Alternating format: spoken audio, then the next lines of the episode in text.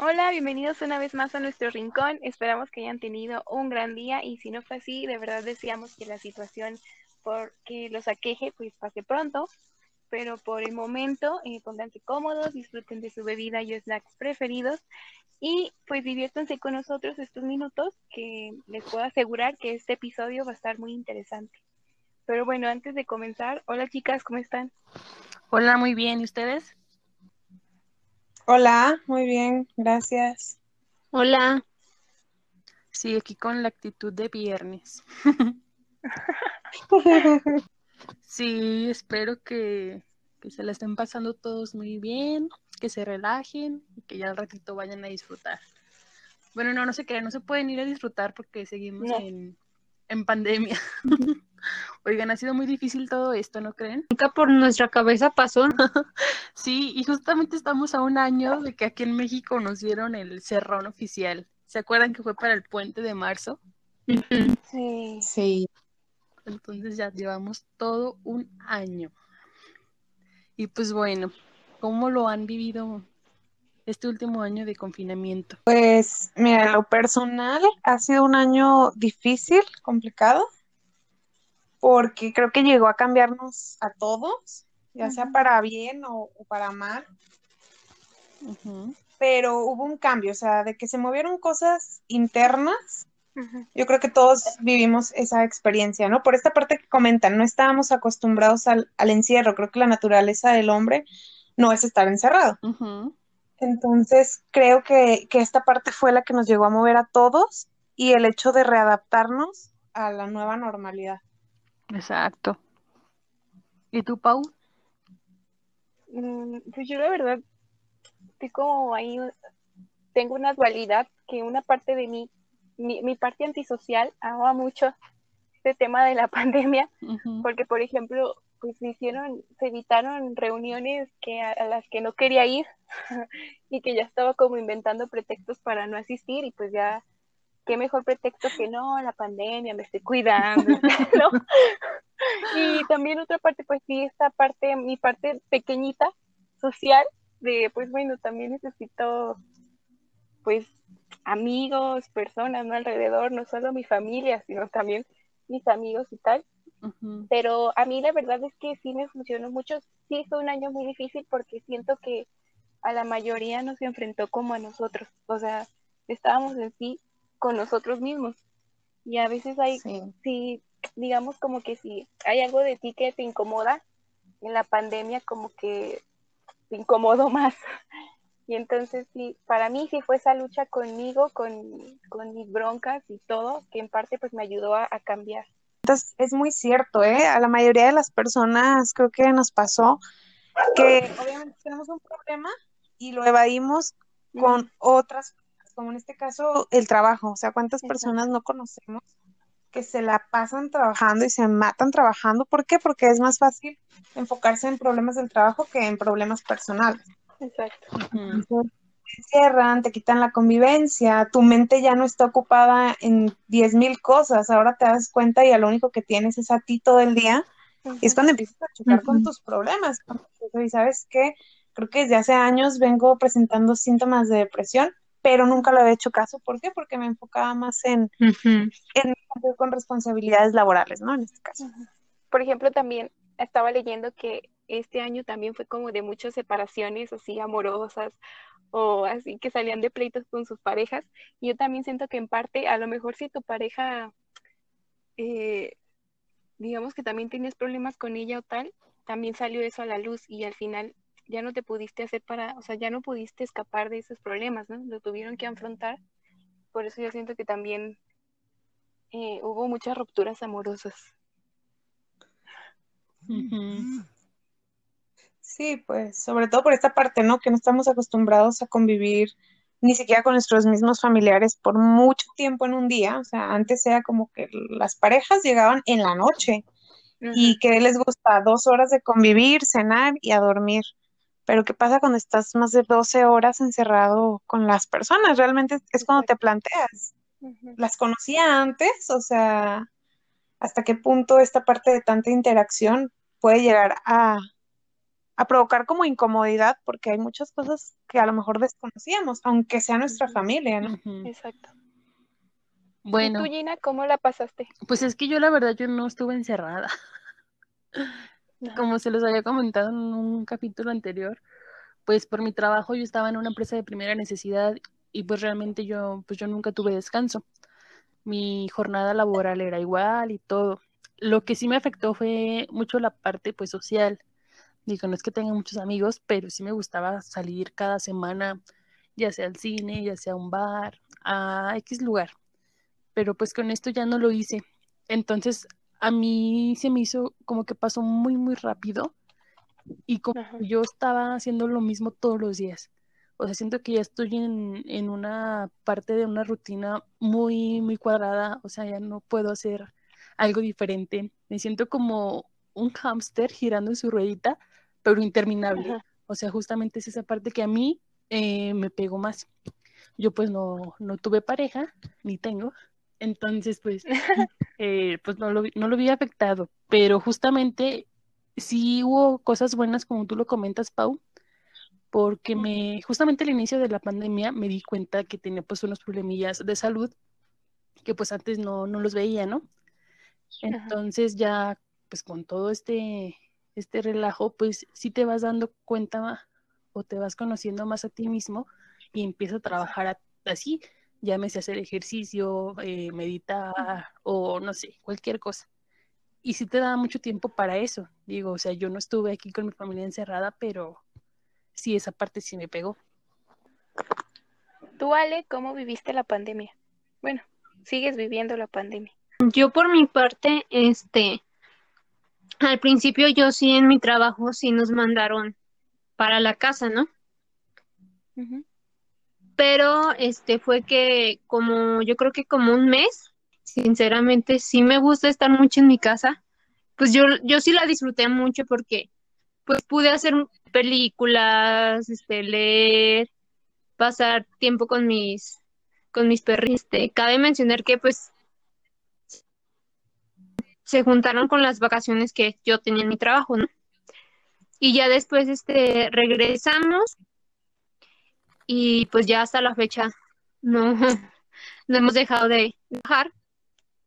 Pero este, en este lab, yo sí tuve, por ejemplo, este, mes que les digo, pues sí, yo no, yo no salía para nada. Este, ni yo ni tengo otras dos hermanas, no salíamos a sala, solamente salía a mi papá, tenían que ir a trabajar y hasta ahí pero después, este, sí, yo tuve, como tuve contacto con una persona que, que dio positivo a COVID, este, pues yo me, sí me tuve que, me aislé por una semana. Bueno, fueron como seis días. Y este, pues sí, es, durante esa semana, para no exponer a mi familia, este, pues no salí de mi cuarto. O sea, prácticamente nada más salía al baño, o sea, y ese baño era para mí nada más, y me regresaba. Y creo que, pues sí, justamente lo que dice, lo que mencionaba Pau, o sea, al, al no tener contacto con las personas, como que esta parte de, de trabajar contigo y como que la esencia que tienes, pues se muestra tal cual, ¿no? O sea, sí, creo que sí es un, bueno, o sea, para mí ha sido como un aprendizaje, más allá de, de la pandemia, que les digo, o sea, esto fue lo único que a mí me, que, pues sí, afortunadamente no tengo ningún conocido que que haya este fallecido por esto o que haya perdido su trabajo, afortunadamente no. Entonces, a mí me pegó por otro lado de otras cosas que ya tenía también y que pues sí me dejaron este como el tiempo para reflexionar. Mencionas, este, fíjate que algo similar me pasó cuando empezó la pandemia, yo vivía con amigas. Entonces, no me pegó porque pues yo estaba con mis amigas. Exacto. Pero en ese tiempo me tuve que mudar y prácticamente vivo sola. Entonces, Imagínense cuando duré dos meses sin salir para nada porque todo lo hacía desde casa, viviendo sola, viviendo a horas de con mi familia, mis amigos también pues no los veía. Entonces creo que ahí sí es cuando dices, no inventes, o sea, no tienes otro distractor y, solamente estás tú, ¿no? Creo que tenemos también la necesidad de expresarnos, entonces cuando solamente estás tú, creo que es cuando vienen los problemas, ¿saben? Y que también es verdad que muchas personas les sirvió como un aprendizaje y, supieron llevarlo, pero creo que hay también muchas otras que cayeron ya en un problema más serio, vaya, que ya tuvieron o desarrollaron un, trastorno, ¿no? ¿Lo mencionas? La parte de, de, los duelos. Quien no ha vivido un duelo por la pandemia creo que no, no va a sentirse en el mismo contexto, pero yo me he podido dar cuenta que muchas personas ahorita eh, están en un proceso de duelo inconcluso porque también cambió esta parte. Ya no se pueden velar a las personas o ya no puedes despedirte de tus seres queridos si se enferman. Sí. Sí, porque cabe mencionar que los duelos son, o sea, son para las personas que se quedan. O sea, no tanto para. Bueno, o sea, si lo ves desde el lado religioso, sí, no pero también forma parte este del desapego, del darte cuenta que, que pues ya no vas a tener a esa persona como antes la tenías. O sea, si alguien pasó por el, el sufrimiento de perder a una persona por el COVID, yo siento que es todavía más pesado porque es algo que no es una persona que tú pensabas que iba a morir. Sí, ¿sabes? O sea, no estaba en sus, yo siento que no estaba planeado morirse, porque a lo mejor si tú ves a una persona ya enferma de alguna pues, enfermedad muy grave o tal, como que lo empiezas a asimilar un poco, ¿no? Sí. Pero así de la nada, ¿no? Bueno, por ejemplo, yo les cuento que nosotros tuvimos un conocido, que una señora, que se le murió su hijo de 15 años de COVID. Y yo digo, bueno, es que ha de ser súper sorprendente el dolor de, una madre perder a un hijo y además en esa situación de una enfermedad que no tenía que, o sea, que no estaba planeada, que el muchacho tenía pues muchísimas cosas, mucho camino por recorrer y que una enfermedad, pues sí, nueva, extraña, pues se lo llevó, ¿no? y, y, exactamente, yo digo que si le metes, o sea, yo digo que el perder a un hijo ha de ser muy fuerte y si le metes que no lo pudo velar bien o no lo pudo ver ni siquiera, o sea, el doble, ¿no? Todavía más fuerte. Exacto. Exacto. Sí. Y es que lo doloroso de esto es que, o sea, tú ves en las noticias y ves el número de muertos y así, y nada más te quedas en el número, ¿no? Pero ya cuando uno de tu, uno de esos números ya es un familiar tuyo, ya es cuando ves el panorama ya muy grave. Afortunadamente de mi familia no, no ha habido contagios ni nada, pero una persona de ahí de mi trabajo sí se murió y fue que le tocó feo. Ya era una persona eh, vulnerable por su edad, pero está súper chistoso. Eh, ahí en mi trabajo sí se pusieron muy estrictos en todas las medidas, o sea, en todo. Créanme que no, he conocido o no he visto una empresa que sea así tan comprometida como, como en la que estoy eh, en cuanto a este tema. Total. no me acuerdo si era un jueves o un viernes una persona salió que, que tenía COVID, ¿no? Entonces lo que hacían es que de esa persona, a todas las que tenían como con más contacto, pues les hicieron la prueba y los regresaron de inmediato a su casa. Entonces, esta persona era justamente de las que se fue a hacer la prueba y ese día que se fue a hacer la prueba ya, ya tenía síntomas. O sea, dijo, es que desde la mañana me siento como cansado, este, la garganta, empezaba a toser, o sea, sí fue como que tan repentino. Entonces al día siguiente, que fue cuando ya dieron los, los resultados, pues resultó que esa persona sí tenía COVID. Entonces, pues bueno, aquí viene el caos. Esta persona, pues fue al hospital y pues no lo quisieron atender porque estaba ya totalmente lleno fue aquí al Hospital Hidalgo el Nuevo y pues no, no había camillas, entonces lo regresaron a, su casa. En ese mismo día ya empezó a usar el, el oxígeno porque, o sea, empezó súper fuerte. O sea, ya no podía respirar y todo. Entonces, en, pasaron como dos o tres días y tuvo que una recaída muy fuerte y fue al hospital y pues no, o sea, lo regresaron porque pues no había camillas. Entonces esta persona lo que hicieron fue que la llevaron a una particular y solamente ahí lo, pues, lo atendieron uno o dos días. Y en estos dos días tuvo otra recaída. Llegaron al punto de decirle a su esposa que pues que ya era necesario intubarlo porque ya no, ya no era suficiente el oxígeno. Entonces, pues la, la, esposa pues no tuvo otra opción más que autorizar eso porque pues ya estaba muy mal. Y literalmente en cuanto lo entubaron, a la media hora murió. Le dio un paro cardíaco justamente por esto. Y o sea, y te pones a pensar así como que, o sea, no, manches. En cuanto le dijeron que sí, pues fue cosa de días que en que la enfermedad pues lo, lo mató. Y sí es un algo muy traumático, porque son, en, en, mi punto de vista pues yo no tenía mucho de conocerlo, pero pues sí es como que un día lo ves bien y ya resulta que esa vez fue la última vez que lo viste.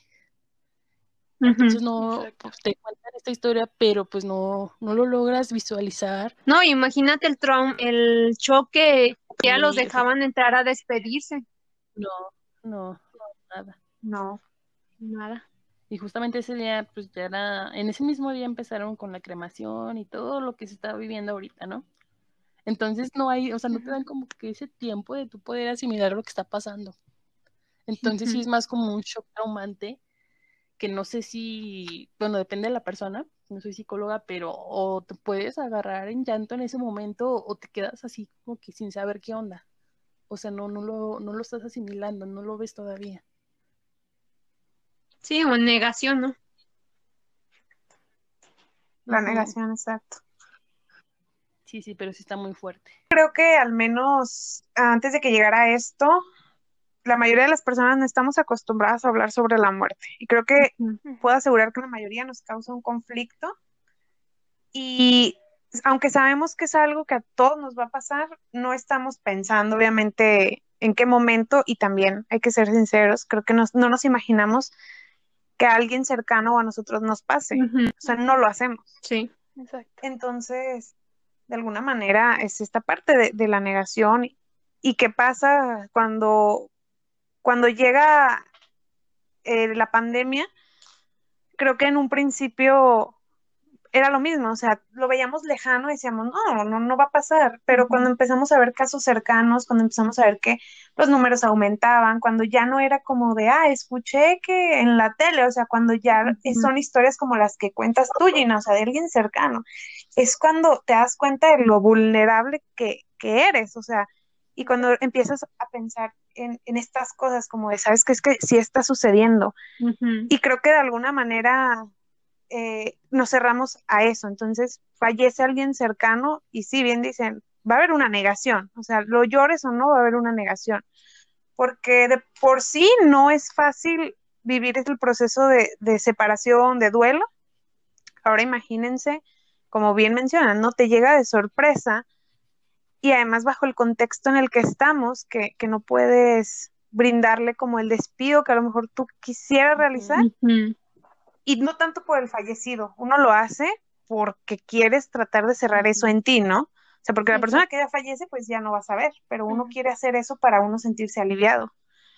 Entonces no tienes la oportunidad de hacerlo. Y otra, no, también no tienes la oportunidad de que las personas cercanas a ti vayan contigo y te den, pues quizás algo de consuelo, ¿no? Esta parte también ya no se tiene, por ejemplo, de un, de un abrazo. O sea, quizás muchas personas por lo, por lo mismo, por el caso, o sea, no, no iban a venir a, darte ese consuelo personalmente. Y más porque pues obviamente esa persona se convierte en alguien que convivió con personas con COVID y volvemos al tema que, Exacto. Que se expande el contagiadero y todas estas cosas. Ajá. Entonces sí es muy, muy difícil. Es como todavía vivirlo como más solitario de lo que ya se pudo haber vivido.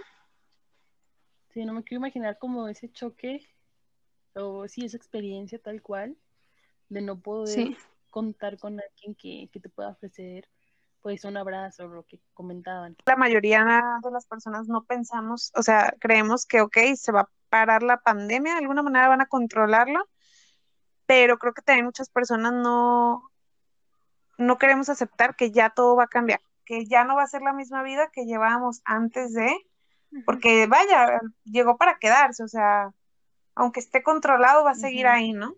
¿no? Y que ya no vamos a poder tener el mismo acercamiento aún estemos vacunados. así es. Sí, y ahorita fue esta, fue COVID y en unos años va a ser otra cosa, o sea, ya, o sea, esto ya ha pasado con, con la, con la influenza, también pues ya pasó también. O sea, ya es como, ya, ya, ya aprender a vivir de esta manera, porque ahorita es esto y la próxima va a ser otra cosa. Sí, pero creo que de manera general como que no estamos programados para afrontar ese tipo de cosas. O sea, te tiene que pasar como para que tú empieces a, pues, a trabajar sobre eso, en tanto a la precaución, en cuanto a la eliminación, prevención, todo. Y además, sabes, yo también estoy pensando en eso. Otra parte que nos hizo, bueno, a mí me hizo darme cuenta que, por ejemplo, aquí en México eh, nos falta mucha empatía. O sea, como que no nos cuidamos. O sea, yo soy joven, entonces yo no me cuido y yo puedo andar por todos lados sin pensar en de veras que tengo a otras personas a mi lado que yo no sé cómo vayan a afrontar la enfermedad, ¿no? Entonces siento que también, o sea, yo lo, yo soy, pues, yo estoy, a mí me gustan mucho los temas espirituales y esas cosas, y yo lo vi la pandemia como, sí, como una llamada de atención, hacernos, sí, un poquito más empáticos con las personas, o sea, ya como dice Gina, ah, como, digamos, prevenir estas cosas, ¿no? Cuidarnos no solo a nosotros, sino también voltear a ver a quien tenemos al lado. Y fíjate que a estas alturas de la pandemia sigue habiendo gente que no cree y se me hace muy increíble. O sea, no y yo creo que... Ajá. Sí, yo en mi caso, por ejemplo, sí conocí personas que decían que, que no, que era mentira, que no es cierto, o sea, se hacían sus, sus teorías conspiratorias, ¿no? Pero, eh, por ejemplo, eh, conocí una persona en particular cercana a mí que decía que no, que no, que esto no era cierto, pero resulta que esta persona, o sea, yo le decía, está bien, o sea, si tú no lo crees, está bien, ¿no? Le digo, pero tú convives con una persona vulnerable. Entonces, Exacto. por si es algo del gobierno, tú te tienes que cuidar, no tanto por ti, porque pues tú según dices que no, sino por este la persona con la que convives que es vulnerable. Entonces también es como el de, de respetar este, las decisiones de otras personas, ¿no? O sea, no nada más te quedes con tus creencias, sino también respetando a las demás personas. O sea, ajá. A mí sí me tocó ver, o sea, personas que exactamente no creían en, en la enfermedad y, por ejemplo, uno, yo por ejemplo dije, yo decía, no, pues no voy a ir a tal lado porque yo me quiero cuidar y no quiero contagiar a mi mamá, a mi hermano, tal, ¿no? Y literal se burlaban de, de mí o, se burla, o se burlan de las personas como tratándonos de ignorantes porque creemos o queremos cuidarnos. Yo digo, desde ahí se basa todo, o sea, si fuéramos una sociedad con un poquito más de respeto y un poquito más de empatía, este, no te burlarías de las ideologías ni, ni, ni, ideas de las personas y las respetarías. O sea, si esta persona se quiere cuidar, pues yo no voy a, a exponerla. así es. Sí. Sí, pues es que en México falta educación. Exacto. Y otra parte, yo creo que, bueno, ya pasando a otro punto de, de la pandemia, creo que yo también este noté mucho bueno yo yo este me imaginaba a las personas que ya sea que perdieron un trabajo o que o por ejemplo los recién egresados no que estaban empezando a, a buscar o sea yo me imaginaba como la la desesperación que tenían este al pues no al no haber este ofertas de trabajo no porque si ya, o sea, ya es difícil salir, por ejemplo, de alguna carrera, este, como el miedo que tienes de no encontrar trabajo, ahora en esta situación, o sea, todavía es, se fue peor, o sea. Creo que sí, muchas personas, y muchas personas conozco que, que egresaron, o sea, sí cayeron en depresión porque pues no, no han encontrado trabajo. Ahora que, lo mencionas, eh, creo que yo lo estoy viviendo porque yo no, no, pues no he egresado, voy a egresar y sé, soy consciente que lo voy a hacer en pandemia, ¿no? en seis meses no se va a controlar esto y, y son, ya, ya hablaron con nosotros, vaya, en ese sentido, porque sí es algo, vaya, no te esfuerzas tanto para saber que vas a terminar como bajo estas condiciones un poquito más complicado. Y fíjate que en lo personal sí también en algún momento fue como, es que sabes qué, para empezar la competencia, pero también ya no hay tanto trabajo, aunque sí la pandemia aumentó el trabajo para los psicólogos y de alguna manera es ventaja también esta parte que no puedes tener un, un contacto, un acercamiento. Y por ejemplo, readaptar todo, ¿no? Que si en un principio nos decían, no puedes dar terapia Em, la terapia en línea no es funcional. Llega la pandemia, entonces adáptate a cambiar las técnicas porque vas a tener que hacerlo. Y entonces es como, pero ¿cómo lo hago? ¿Sabes? Y creo que en cierto punto dices, no, sabes que es más fácil renunciar, pero obviamente pues no, no lo vas a hacer, ¿no? Pero creo que esta parte sí es como, vaya, si un recién egresado es complicado eh, para poder, pues, tener un buen trabajo o poder estabilizarse, creo que con esto de la pandemia es como el doble. ¿Por qué? Porque ahora tienes que adaptar todo. Y en lo personal a mí me cuesta muchísimo dar una terapia en línea, o sea, demasiado. Para mí, yo digo, ok, no es funcional, pero pues lo tengo que hacer. Entonces, es también como este choque de ideas, ¿no? Y me imagino que para todas las licenciaturas, o sea, imagínense los médicos, ¿no?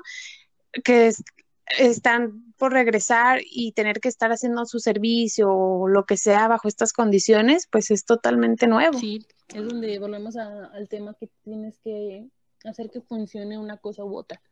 O te adaptas o te quedas. Exacto. Pero bueno, no sé qué, para ya dejar un poquito ese tema que es triste, ¿qué recomendarían como para sobrellevar esta todavía estoy sobrellevando esta pandemia de una manera sana.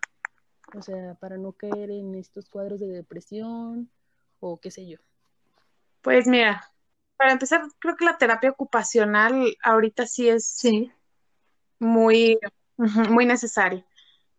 Y también que, ¿sabes? Que la gente ya está yendo más a, a una terapia, o sea, personalizada, ¿no? Al final de cuentas, creo que podemos ser muy fuertes o, sentirnos muy fuertes, pero los problemas, o sea, todos necesitamos desahogarlo, ¿no?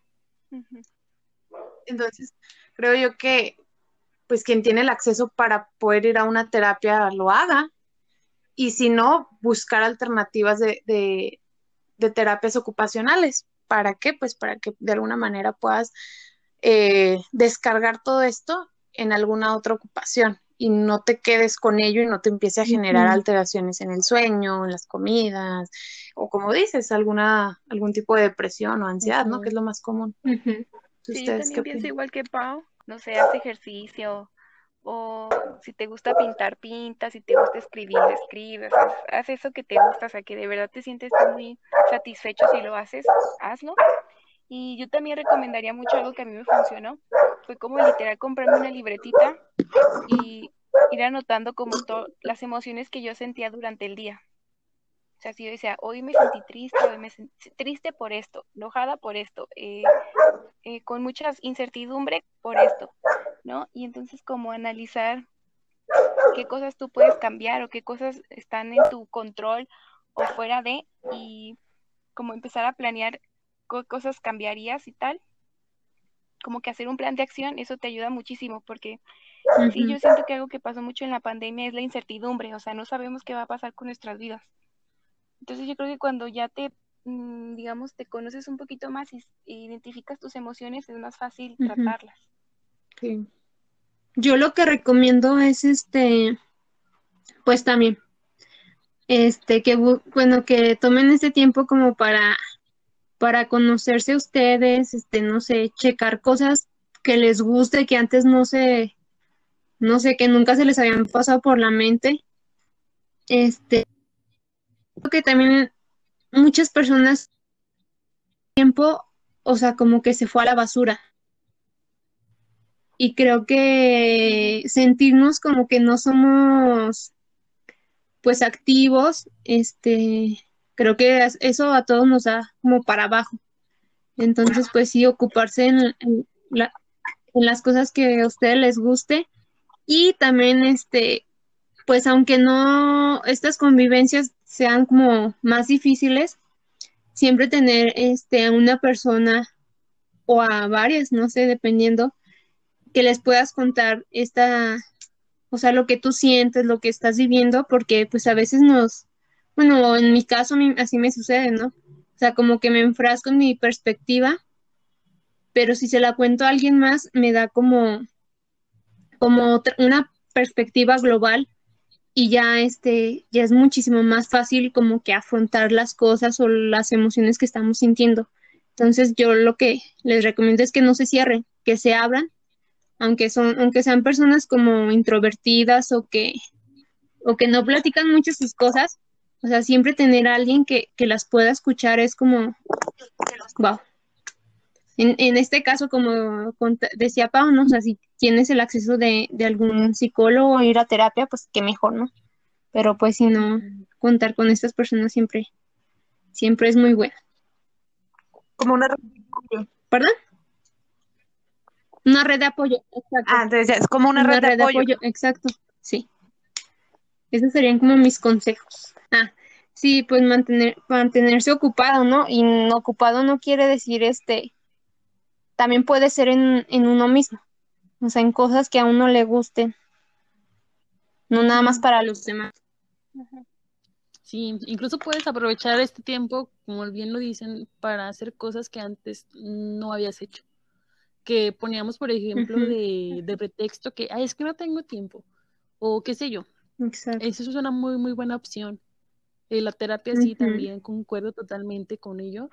Yo siento que independientemente de la de que haya o no haya pandemia, necesitamos como esta parte, ¿no? Para que nos hagan, nos ayuden a, a descubrir ciertos problemas, porque el decir que yo estoy bien, no estoy normal, creo que es una de las mentiras que más nos engañan a nosotros mismos.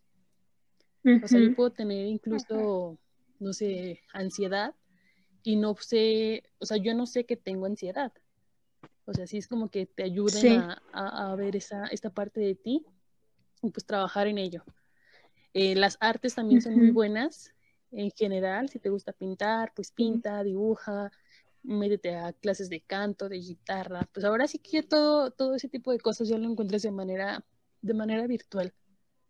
Y, si no, pues te pete con, con, actividades ahora sí que de la antigüita, eh, antigüita, pero no pasan de moda, que es leer, eh, arreglarte tú mismo, no sé, arreglar tu cuarto, qué sé yo. O sea, siento que sí hay bastantes actividades que podemos hacer y, que son de, buen provecho para nosotros.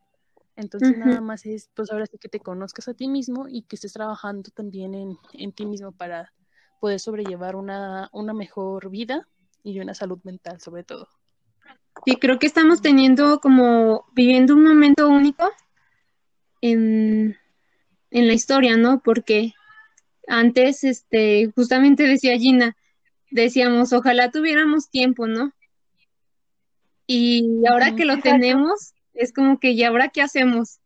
O sea, es como enfrentarnos a... Sí. Exacto, ahora qué pretexto pongo para, para no afrontar este, no sé, algún miedo que tenía o sí, a no, como a no tomar las riendas de mi vida. No sé, o sea, me imagino, por ejemplo, nuestros abuelitos, o sea, no, no, no tuvieron esta experiencia, o sea, es totalmente, pues, única. Sí. sí, o sea, cuando, no sé, si llegamos a tener hijos, nietos, ya vamos a tener temas de conversación con ellos. sí. Paola deja sus datos así. Como cuando uno expone, pues ya, Terapias al 449, bla, bla, bla, bla, bla. Eh. eh. yo sé, yo sé. Ya le no, no, el mensaje a No, no se crea, no puedo hacer eso. Eh, bueno, eh, como vieron, estas fueron nuestras experiencias, cómo es que nosotros hemos vivido la pandemia. Cuéntenos ustedes cómo es que lo han llevado, cómo es que han manejado esta situación, si alguna experiencia cercana respecto a esta nueva enfermedad del, del coronavirus. Y bueno, ¿cómo es que lo han llevado en lo general? Y recuerden siempre ponerse ustedes como prioridad. Eh, primero tienen que estar bien ustedes para poder estar bien con los demás. Por esto es muy importante y por eso hacemos hincapié en que, en que no dejen su salud mental para el último. Creo que también va muy relacionada a la salud física. Entonces, pues para estar en plenitud, para poder llevar esto de la mejor manera, es importante que, que, se, que se atiendan, que dejen los tabús a un lado, que se preocupen por ustedes y pues bueno, de esta manera va a ser un poquito más llevadera la situación. Eh, de nuestra parte, esperemos que todos se encuentren bien. Nos vemos para el siguiente episodio. De nuestra parte fue todo el día de hoy. Que se encuentren muy bien. Saludos.